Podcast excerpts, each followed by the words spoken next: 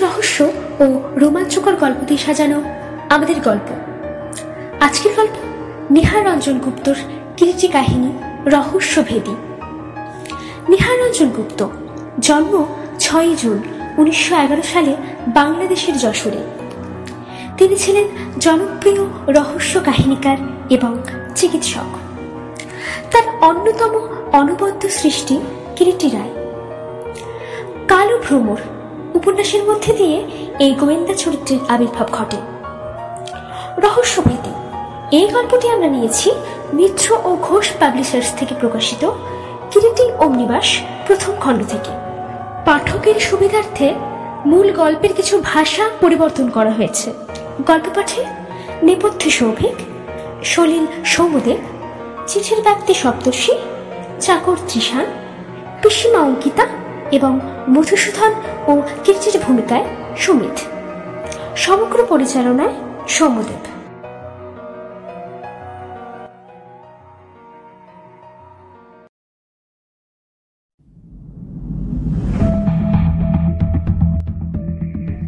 কিরিটি তখন প্রথম বার্ষিক শ্রেণির ছাত্র। পয়সার প্রাচুর্য থাকলেও বিলাসিতাকে সে কোনো দিনও প্রশ্রয় দেয়নি। শিয়ালদারি অন্ধকার গলিতে অখ্যাতনামা এক ছাত্রাবাস, বাণী ভবন। মাসিক সাত টাকা খাওয়া থাকা দিয়ে তারই তেতলার এক অন্ধকার খুপড়ির মধ্যে থাকত। কলেজের বন্ধুর মধ্যে একজনই ছিল অন্তরঙ্গ, সলিল সরকার। সলিল সরকারের বাবা মধুসূদন সরকার ছিলেন কলকাতার এক বিখ্যাত ধনী। পাট ও ধান চালের কারবারে লক্ষ লক্ষ টাকা খাটত। সলিল তার একমাত্র পুত্র। অত বড় অর্থশালী পিতার পুত্র হয়েও সলিলের মনে কোনো অহংকার ছিল না। বাড়িতে চার পাঁচখানা গাড়ি থাকা সত্ত্বেও সে ট্রামে বাসে ছাড়া কোনো দিনও কলেজ আসেনি। সেদিন রবিবার। কিরিটি সারাদিন কোথাও বেরোয়নি। শীতকাল। এর মধ্যেই কুয়াশার তম্মিশ্রা কলিকাতা মহানগরীর বুকে ঘন হয়ে এসেছে। ঘরের মধ্যেও অন্ধকার ছাপ বেঁধে উঠছে একটু একটু করে। সিঁড়িতে কার যেন পায়ের শব্দ শোনা গেল। আগন্তুক দরজার কাছে আসতেই কিরিটি আহ্বান জানালো। এসো সলিল কি খবর? আলো জ্বালাসনি এখনও? না কুড়েমিতে ধরেছে বস। তারপর? আজ তো তোর আসবার কথা ছিল না সলিল? আসলে মনটা ভালো নেই রে তাই ভাবলাম তোর কাছে একটু ঘুরে যাই। কি হয়েছে রে? আশ্চর্য ঘটনা। বাবার ঘরের সিন্দুকের মধ্যে একটা দলিল ছিল। কয়েকদিন ধরে হাইকোর্টে একটা মামলা চলছে। দলিলটা সেই মামলা সংক্রান্ত। পরশুও বাবা সন্ধ্যার দিকে দলিলটা সিন্দুকেই দেখেছেন। আজ সকালবেলা সিন্দুক খুলে দলিলটা উকিলকে দিতে গিয়ে বাবা দেখেন দলিলটা নেই। সিন্দুকে টাকা কড়ি এবং অন্যান্য প্রয়োজনীয় বস্তু সবই ঠিক আছে কেবল দলিলটাই নেই সিন্ধুকে। সিন্ধুকের চাবি কার কাছে থাকে? বাবার কোমরেই সর্বদা থাকে। চাবির বিষয়ে বাবা বিশেষ সাবধান চিরদিনই। ভৃত্য এসে ঘরে হ্যারিকেন বাতিটা জ্বালিয়ে দিল। কিরিটি বলল দু কাপ চা দিয়ে যেও নন্দু। নন্দু চলে গেল। হঠাৎ এক সময় কিরিটি প্রশ্ন করল সলিলকে তোর বাবার ঠিক মনে আছে? গত পরশু সন্ধ্যায় দলিলটা তিনি সিন্ধুকেই দেখেছিলেন? হ্যাঁ বাবা তো তাই বললেন। এ ব্যাপারে কাউকে তিনি সন্দেহ করেন? কিছু জানিস? বাড়ির লোকজনের মধ্যে বাবা আমার এক কাকা আমার তিনটি বোন মা পিসিমা ম্যানেজার বনবিহারী বাবু আর চাকর বাকর। চাকর বাকরগুলো নিশ্চয় সবাই খুব বিশ্বাসী? হ্যাঁ সকলেই অনেক দিন ধরে আমাদের বাড়িতে কাজ করছে। মামলাটা কার সঙ্গে হচ্ছে? মৃদুস্বরে সলিল বলে হুম, মামলাটার একটু ইতিহাস আছে কিরিটি? ইতিহাস? সবিস্ময়ে কিরিটি বন্ধুর মুখের দিকে তাকায়। এমন সময় নন্দু দু কাপ ধোঁয়ায়িত চা নিয়ে ঘরের মধ্যে প্রবেশ করল। কিরিটি বলল নন্দু ঠাকুরকে বলে দিস সলিলবাবু আজ এখানেই খাবেন। জি আজ্ঞে হুজুর। নন্দু মাথা হেলিয়ে সম্মতি জানিয়ে চায়ের কাপ দুটো রেখে চলে গেল। এদিকে সলিলও বলতে লাগল সে আজ প্রায় চব্বিশ থেকে পঁচিশ বছর আগেকার কথা। আমি তখন বোধ হয় সবে হয়েছি। চব্বিশ পরগনার সোনারপুরে একটা প্রকাণ্ড বাগান বাড়ি দেনার দায়ে বিক্রি হয়ে যায়। বাগান বাড়িটা ছিল রাজা তিদিবেশ্বর রায়ের। এককালে রাজা তিদিবেশ্বর রায়ের অবস্থা খুবই ভালোই ছিল। রাজা তিদিবেশ্বর ছিলেন যেমন শিক্ষিত উদারচেতা, তেমনি প্রচণ্ড খেয়ালি। ব্যবসার দিকে তার একটা প্রবল ঝোঁক ছিল। তিদিবেশ্বরের পিতামহ যজ্ঞেশ্বর রায় তার নিজের চেষ্টায় ও অধ্যাবসায় ব্যবসা করে মস্ত জমিদারি গড়ে তোলেন এবং গভর্নমেন্টের কাছ থেকে রাজা খেতাব পান। যজ্ঞেশ্বরের ছেলে রাজ্যেশ্বর পিতার উপার্জিত জমিদারি বাড়াতে না পারলেও টিকিয়ে রেখেছিলেন। কিন্তু তার ছেলে তিদিবেশ্বর পিতার মতো চুক্তি করে পূর্বপুরুষের উপার্জিত অর্থ কেবলমাত্র আঁকড়ে না থেকে সেটা আরও বাড়িয়ে কি করে দ্বিগুণ থেকে তিনগুণ করা যায় সেই চেষ্টায় উঠে পড়ে লাগলেন। কিন্তু চঞ্চলা লক্ষ্মীর সিংহাসন উঠল টোলে। নানান দিক থেকে ঘরের অর্থ জলের মতো বেরিয়ে যেতে লাগল। কিন্তু মদের নেশার মতোই তিদিবেশ্বরকে তখন ব্যবসার নেশায় পেয়ে বসেছে। সংসারে তার আপন বলতে এক স্ত্রী ছাড়া আর কেউ ছিল না। কারণ তিনি ছিলেন নিঃসন্তান। আত্মীয় বন্ধু বান্ধবের অবশ্যই সংখ্যা কম ছিল না। স্ত্রীর নিষেধ, আত্মীয় বন্ধু বান্ধবদের সতর্কবাণী কিছুই তাকে টলাতে পারল না। চোদ্দ পনেরো বছরের মধ্যে প্রায় পাঁচ লক্ষ টাকা আয়ে জমিদারি নিঃশেষে কোথায় মহাশূন্যে মিলিয়ে গেল? অবশেষে দেনার দায়ে একদিন তার শেষ বসত বাড়িটি সোনারপুরের বাগান বাড়িটাও বিক্রি করতে হলো। বাবা সাত হাজার টাকায় সেই বাগান বাড়িটাই কিনেছিলেন। বাগান বাড়িটা বাবা কতকটা ঝোঁকের মাথায় কিনেছিলেন এবং তার কোনো সংস্কারও করেননি। হঠাৎ বছর খানেক আগে অনিল চৌধুরী নামে একজন ভদ্রলোক বাবার কাছে এসে অনুরোধ জানান, বাগান বাড়িটা তিনি কিনতে চান। বাবাও রাজি হয়ে যান। অনিল চৌধুরী বলেছিলেন বাগান বাড়িটা কিনে সেখানে তিনি একটা স্কুল স্থাপন করবেন। উদ্দেশ্য খুবই ভালোই। লেখাপড়া হবে, সব ঠিকঠাক। এমন সময় হঠাৎ বাবা একটা বেনামি চিঠি পেলেন। চিঠিতে লেখা ছিল, প্রিয় মধুসূদন বাবু লোক পরম্পরায় শুনলাম রাজা ত্রিদিবেশ্বরের বাড়িটা নাকি আপনি বিক্রি করছেন? আপনি জানেন না, কিন্তু আমি জানি। ওই বাড়ির কোনো এক স্থানে ত্রিদিবেশ্বরের পিতামহ যজ্ঞেশ্বর রায়ের গোটা দশ বারো দামি হিরে পোঁতা আছে। সে হীরের দাম সাত আট লাখ তো হবেই আরও বেশি হতে পারে। যার কাছে আপনি রাজা ত্রিদিবেশ্বরের বাড়িটা বিক্রি করেছেন, সে সে কথা কোন সূত্রে জানতে পেরেছে বলেই বাড়িটা কিনবার জন্য এত ব্যস্ত হয়েছে? তা না হলে এতদিনকার ভাঙা বাড়ি, তাও কলকাতার বাইরে কেউ কিনতে চায়? আপনিই ভেবে দেখুন। রাজা ত্রিদিবেশ্বর ও তাঁর পিতা রাজেশ্বরও সে কথা জানতেন না। হীরার কথা একমাত্র রাজা যজ্ঞেশ্বর ও তাঁর নায়েব কৈলাস চৌধুরীই জানতেন। কিন্তু হিরেগুলো যে ঠিক কোথায় পোঁতা আছে, সে কথা একমাত্র যজ্ঞেশ্বর, ভিন্ন দ্বিতীয় প্রাণী কেউ জানতেন না। রাজা যজ্ঞেশ্বর হঠাৎ সন্ন্যাস রোগে মারা যান। কাজেই মৃত্যুর সময় তার লুকোনো হিরেগুলোর কথা কাউকে বলে যেতে পারেননি। আপনাকে সব কথা খুলেই বললাম। ইতি, আপনার জনৈক শুভাকাঙ্ক্ষী। চিঠিখানা পড়ে কি জানি কেন বাবার মনটা বদলে গেল। বাবা বাড়িটা বিক্রি করবেন না বলে সঙ্গে সঙ্গে মনস্থির করে ফেললেন। পরের দিন লেখাপড়া হবে। অনিলবাবু এলেন। বাবা তাকে স্পষ্টই বললেন, বাড়ি তিনি বিক্রি করবেন না। অনিলবাবু তো শুনে অবাক। শেষে অনিলবাবু বিশ হাজার পর্যন্ত বাড়িটার দাম দিতে চাইলেন। কিন্তু বাবা তখন এক প্রকার স্থির প্রতিজ্ঞ হয়েছেন যে বাড়িটা তিনি বিক্রি করবেনই না। তাছাড়া অনিলবাবুর জেদ দেখে বাবার মনের সন্দেহটা যেন আরও বদ্ধমূল হয়েছে। অবশেষে এক প্রকার বাধ্য হয়েই অনিলবাবু ফিরে গেলেন। এরপরে মাসখানেক কেটে গেল। আচ্ছা তোর বাবা তারপর খোঁজ করেছিলেন কি? সত্যি ওই বাড়িতে কোথাও কোনো হীরা লোকনো আছে কিনা?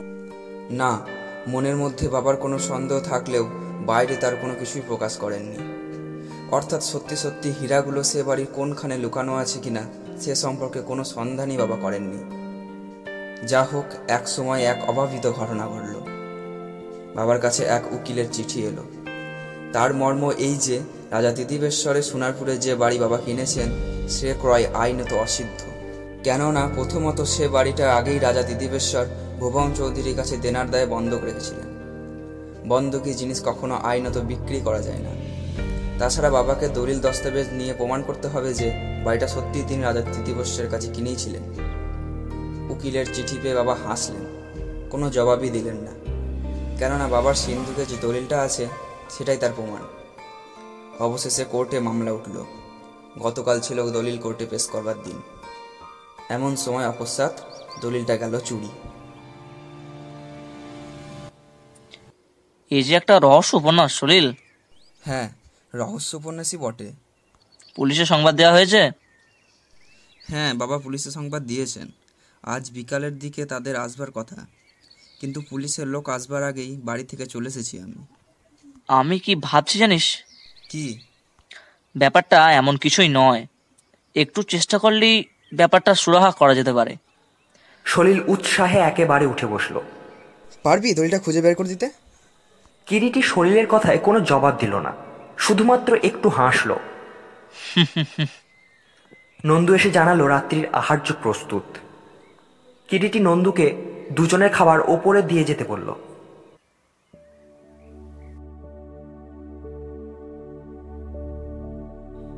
যখনকার কথা বলছি, ঢাকুরিয়া অঞ্চলে তখনও আধুনিকতার হাওয়া লাগেনি। লেক তো দূরের কথা। সেখানে তখন ছিল ঘন বন জঙ্গল ও ধান ক্ষেত রেল লাইনের ধার দিয়ে দু একটা পাকা বাড়ি দেখা যেত মাত্র। ঢাকুরিয়া স্টেশনের কাছেই মধুসূদন সরকারের প্রকাণ্ড চারমহল বাড়ি। বাড়ির সামনের দিকে একটি চমৎকার ফুলের বাগান। নানা জাতীয় ফুল গাছ সংগ্রহ করে বাগানটিকে তিনি সাজিয়েছেন। বাগানটি তার কাছে অতি প্রিয়। কাজকর্মের অবকাশে সকাল সন্ধ্যা যেটুকু সময় তিনি অবসর পান, সেই সময়টুকু তিনি বাগানেই ঘুরে বেড়ান। বাগানটা যেন তার কাছে একটা নেশার বস্তুর মতোই হয়ে উঠেছিল। চিরদিনই তিনি অতি প্রত্যুষে শয্যাত্যাগ করেন। বাগানের মধ্যে খালি গায়ে চটি পায়ে পায়চারি করেন, সূর্য ভালো করে না ওঠা পর্যন্ত। সেদিন ভোরবেলা একটা হালকা কমলা লেবু রঙের দামি শাল গায়ে জড়িয়ে মধুসূদন বাগানের মধ্যে পায়চারি করছিল। এমন সময় সলিলের সঙ্গে কিরিটি এসে বাগানের মধ্যে প্রবেশ করল। কিরিটি এর আগেও দশ বারো বার সলিলদের বাড়ি এসেছে। এবং মধুসূদন বাবুর সঙ্গে যথেষ্ট পরিচয়ও আছে। কিরিটি মধুসূদন বাবুকে কাকাবাবু বলে ডাকেন। ওদের দেখেই মধুসূদন বাবু বললেন এই যে তোমরা তো সকালে কোথা থেকে? কিরিটি জবাব দিল সলিল কাল আমার ওখানে ছিল কাকাবাবু। সলিলকে আসতে দিইনি। আজ সকালে একসঙ্গে আসব বলে। আপনার শরীর ভালো তো কাকাবাবু?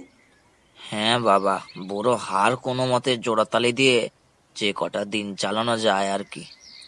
তারপর তোমার শরীর ভালো তো? হ্যাঁ কাকাবাবু। তোমাদের তো পরীক্ষা এসে গেল না? হ্যাঁ আর মাস তিনেক বাকি আছে। বাবা কিরিটি বলেছিল তোমার হারানো দলিলটা ও খুঁজে বের করে দেবে। মধুসূদন পুত্রের কথায় ঘুরে দাঁড়িয়ে তীক্ষ্ণ দৃষ্টিতে কিরিটির দিকে তাকালেন।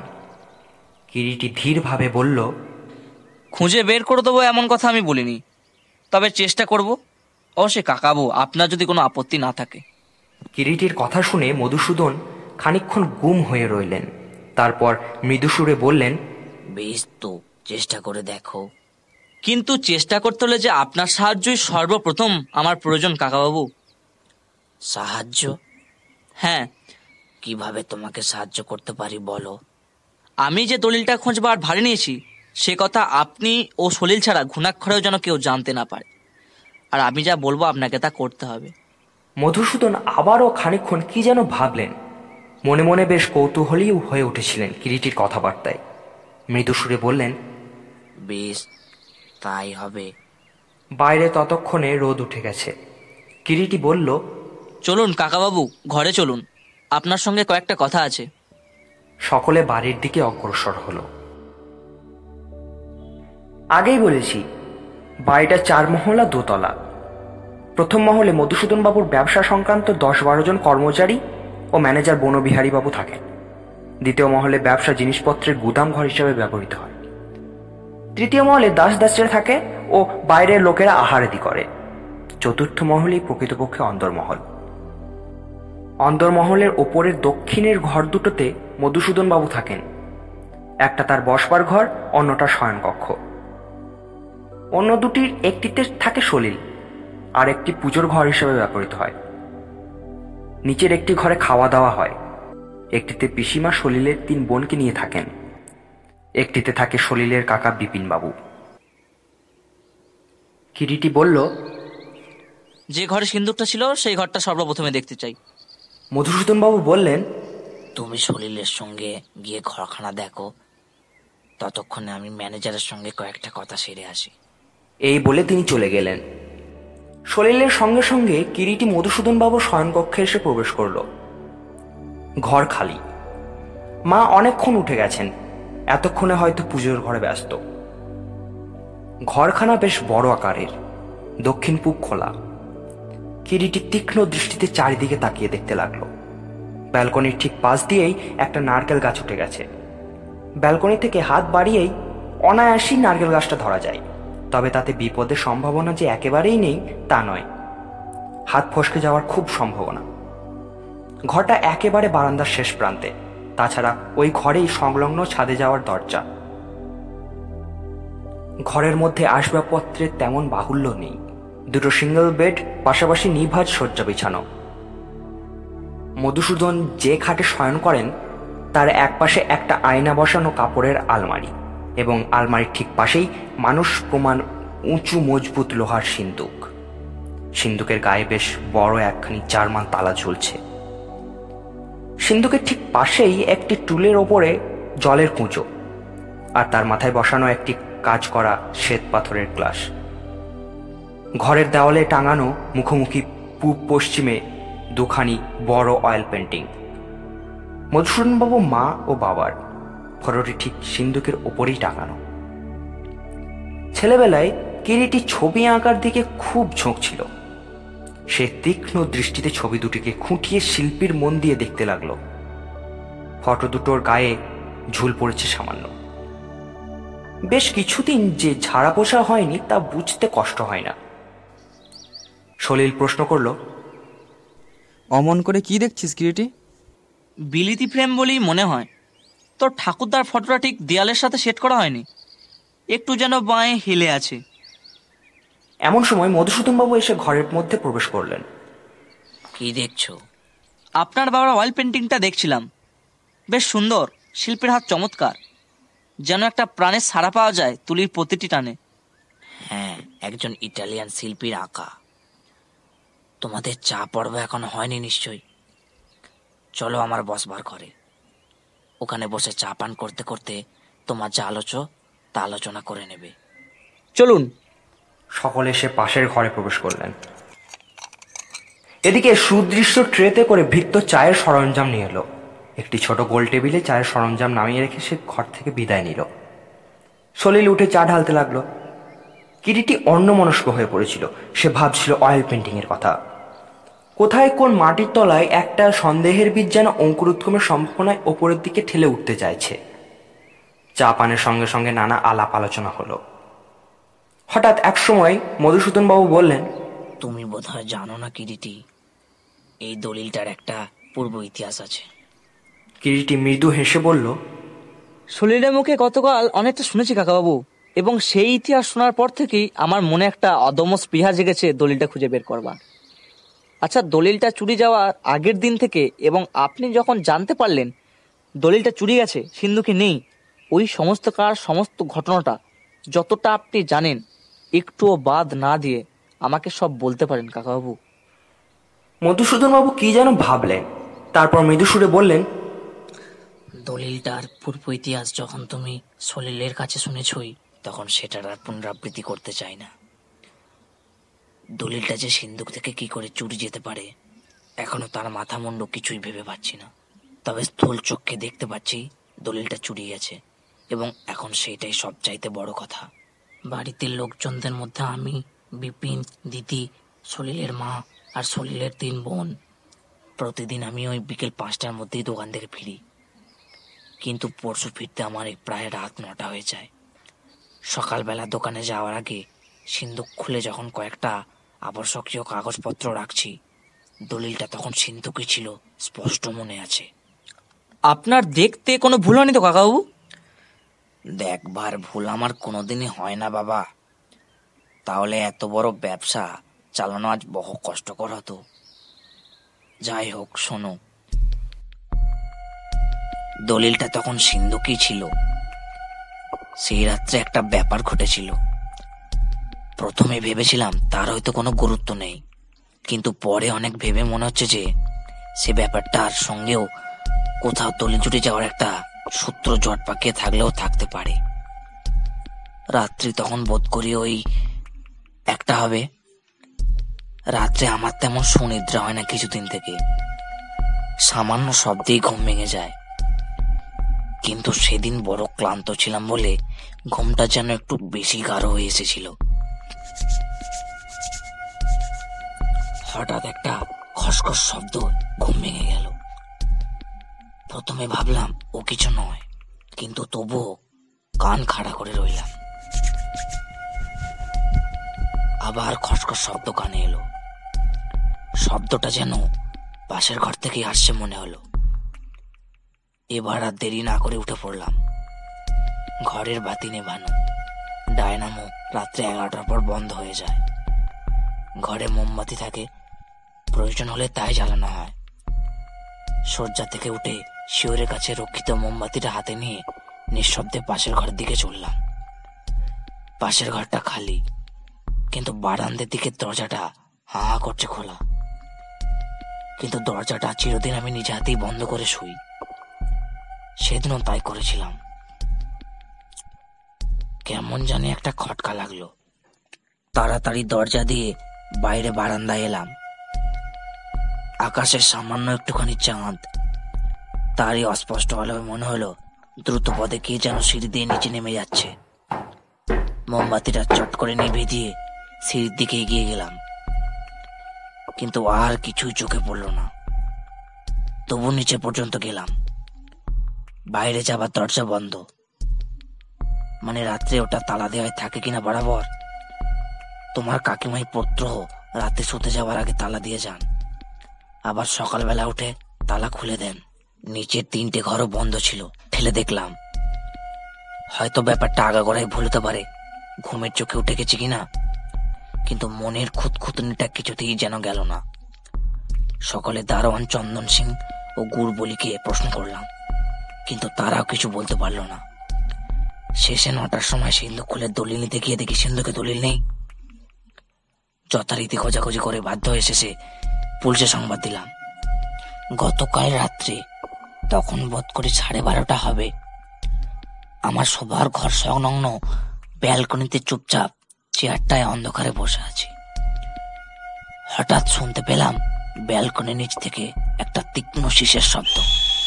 চমকে উঠে দাঁড়ালাম এবং ওই অন্ধকারে ঝুঁকে নিচে বাগানের দিকে তাকালাম। অন্ধকারে কিছুই বোঝবার উপায় নাই। আর দেরি না করে তখন চিৎকার করে গুড়বলিকে ডাকলাম। সঙ্গে সঙ্গে নিচের বাগান থেকে কে যেন দ্রুতপদে ছুটে পালিয়ে গেল। তার স্পষ্ট শব্দ পেলাম। তোমার কাকিমার কাছ থেকে তক্ষণে চাবি নিয়ে নিচের দরজা খুলে বাইরে গেলাম। তারপর দারোয়ানকে সঙ্গে নিয়ে গোটা বাগানটা তন্ন তন্ন করে খুঁজেও কিছু দেখতে পেলাম না। কিন্তু টর্চের আলো বুঝতে পারলাম, ব্যালকনির নিচে কেউ কিছুক্ষণ আগে দাঁড়িয়েছিল কেননা ওই জায়গায় কতগুলো নতুন ফুলের চারা গাছ লাগানো হয়েছে। মালি সেখানে বিকেলের দিকে জল দিয়েছিল। নরম মাটির উপরে অনেকগুলো জুতোর ছাপ পড়েছে।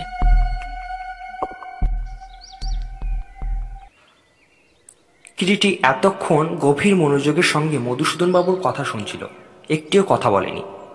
হঠাৎ সে ধীর সংযতভাবে বলল দলিলটা বোধহয় পাওয়া যাবে আপনার। আচ্ছা পুলিশের কাছে কি এসব কথা আগে বলেছেন কাকাবাবু? না হয়তো তারা হাসবে এ ভয়ে বলিনি। বেশ করেছেন এখন আর বলবেন না। তবে একটা কাজ করতে হবে আপনাকে। কি? দিনরাত্রি বাড়ির আশেপাশে গোপনে পাড়া রাখতে হবে এখন থেকে। সে আর এমন কঠিন কি? আমার বাড়িতে তিনজন দারোয়ান আছে দোকানে দুজন আছে। দোকান থেকে একজনকে নিয়ে আসব চারজন অনায়াসে পাহারা দিতে পারবে। আপনি এক্ষুনি সেই ব্যবস্থা করুন। আপনাকে আর আপাতত আমার বিশেষ প্রয়োজন হবে না।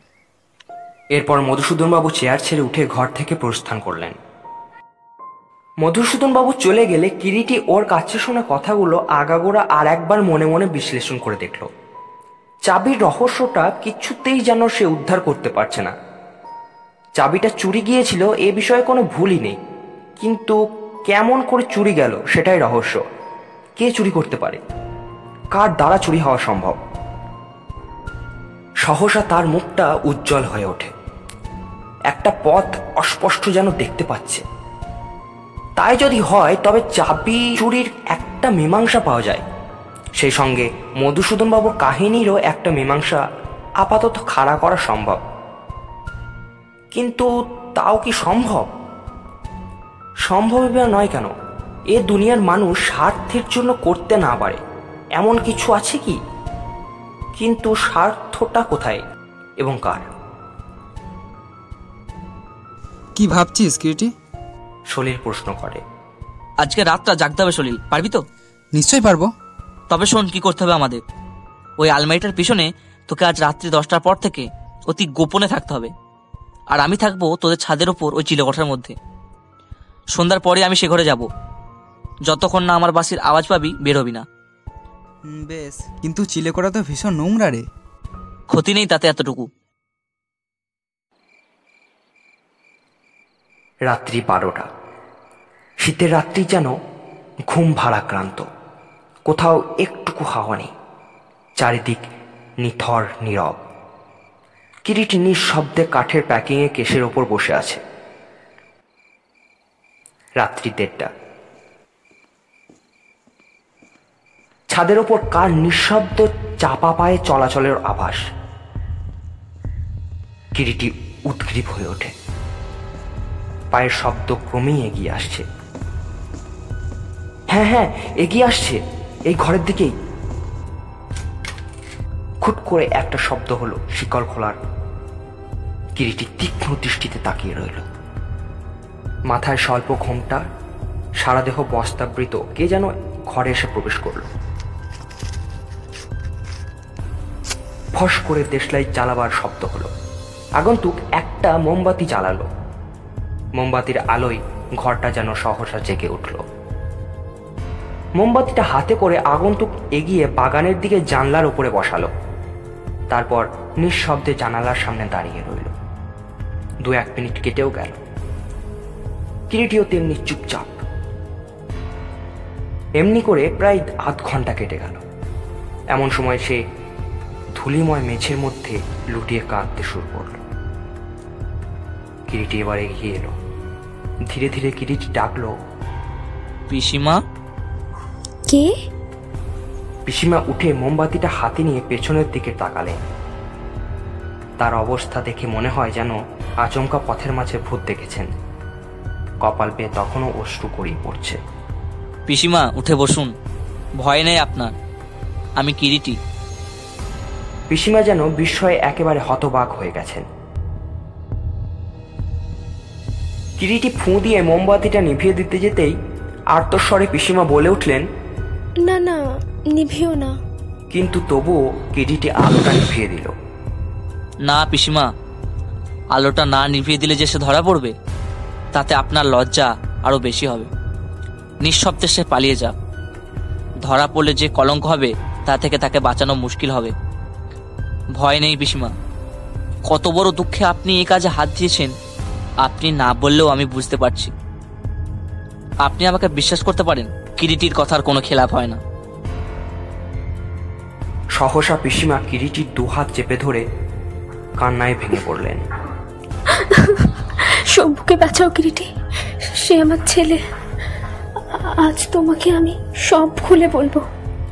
দীর্ঘদিন এই দুঃসহ ব্যথা ও লজ্জা আমি বুকে চেপে বেড়াচ্ছি। লোকে জানে শম্ভু মারা গেছে। কিন্তু কিন্তু আসলে তা নয়। শম্ভু যখন তেরো বছর বয়সের ছিল, তখন তার বাবা মারা যান। লেখাপড়া শিখিয়ে তাকে মানুষ করার অনেক চেষ্টা করেছিলাম। কিন্তু অসৎ সঙ্গে মিশে সে গোল্লায় গেল একবারে। সে বাড়ি ছেড়ে পালিয়ে গেল। দু বছর কত খুঁজেছি? কোনো সন্ধানই পেলাম না। শেষে দাদার এখানে চলে এলাম। দীর্ঘ এগারো বছর পরে, দিন দশেক আগে কালীঘাটের মন্দিরে সন্ধ্যার সময় তার সঙ্গে দেখা হলো। তাকে দেখেই আমি চিনতে পেরেছিলাম। সে আমাকে কালী মন্দিরে দেখা করার জন্য আগে একটা চিঠি দিয়েছিল। সঙ্গদোষে আজ সে অধক পতনের শেষ সীমানায় এসে দাঁড়িয়েছে। রোগ জীর্ণ কঙ্কাল সার দেহ।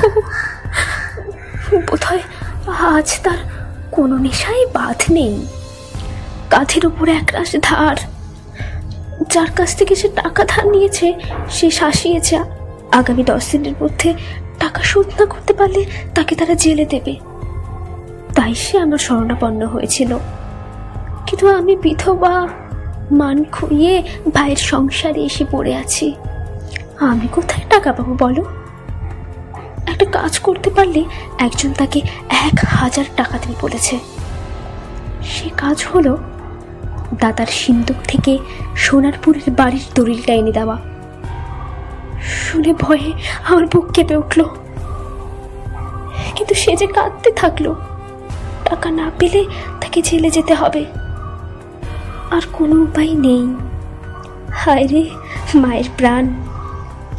দিন রাত বিবেকের সঙ্গে যুদ্ধ করেছি। শেষে সন্তানের দাবি জয়ী হলো।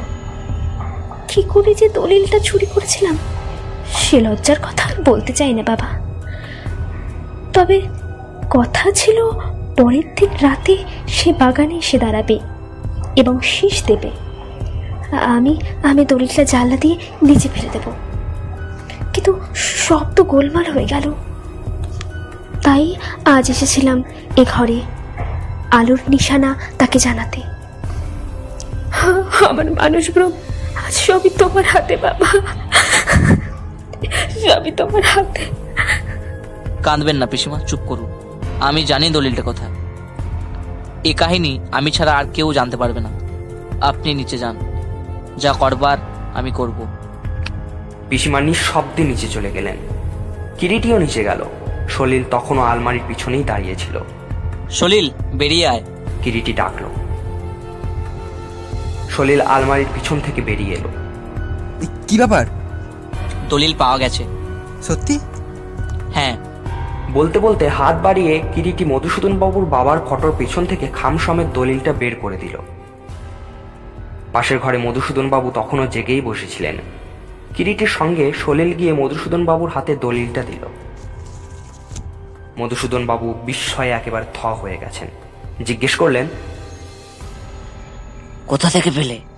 ওইটি আমাকে মাফ করবেন কাকাবাবু আমি বলতে পারব না। কেমন করে কোথায় পেলাম এবং কে চুরি করেছিল। বেশ কিন্তু অপরাধীর শাস্তি হওয়া প্রয়োজন। এ কথা তো তুমি মানো। কাকাবাবু পৃথিবীতে সব অপরাধীরই কি শাস্তি হয়? আপনার দলিলের প্রয়োজন দলিল পেয়েছেন। আর একটা অনুরোধ আপনার কাছে। এই বিষয় নিয়ে কোনো উচ্চবাচ্য করতে পারবেন না আপনি। বেশ তাই হবে। এর দিন কিরিটি এক হাজার টাকা এনে পিসিমার হাতে দিল।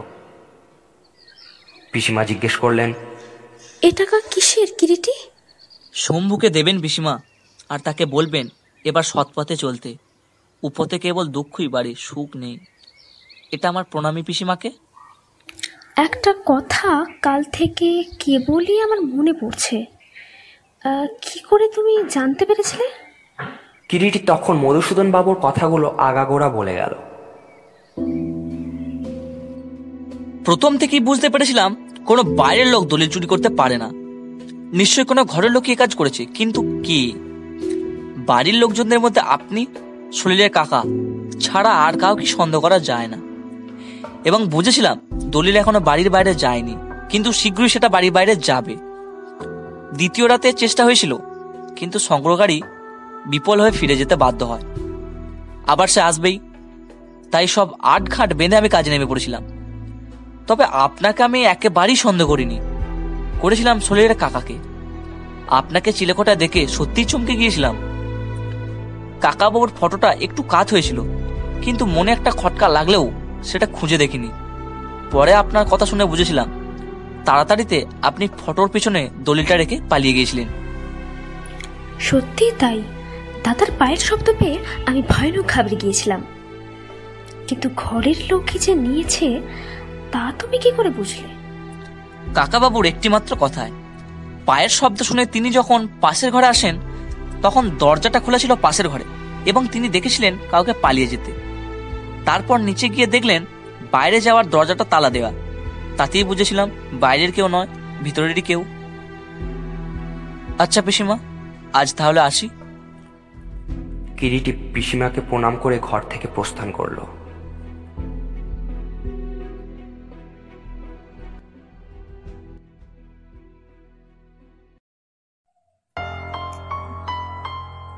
এতক্ষণ শুনছিলেন নিহার রঞ্জন গুপ্তের লেখা কিরিটি কাহিনী, রহস্যভেদী।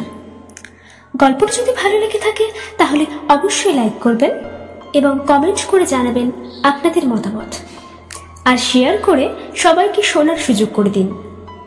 চ্যানেলে নতুন হলে সাবস্ক্রাইব করতে একেবারে ভুলবেন না। দেখা হচ্ছে আগামী কোনো রহস্য গল্পে। ধন্যবাদ।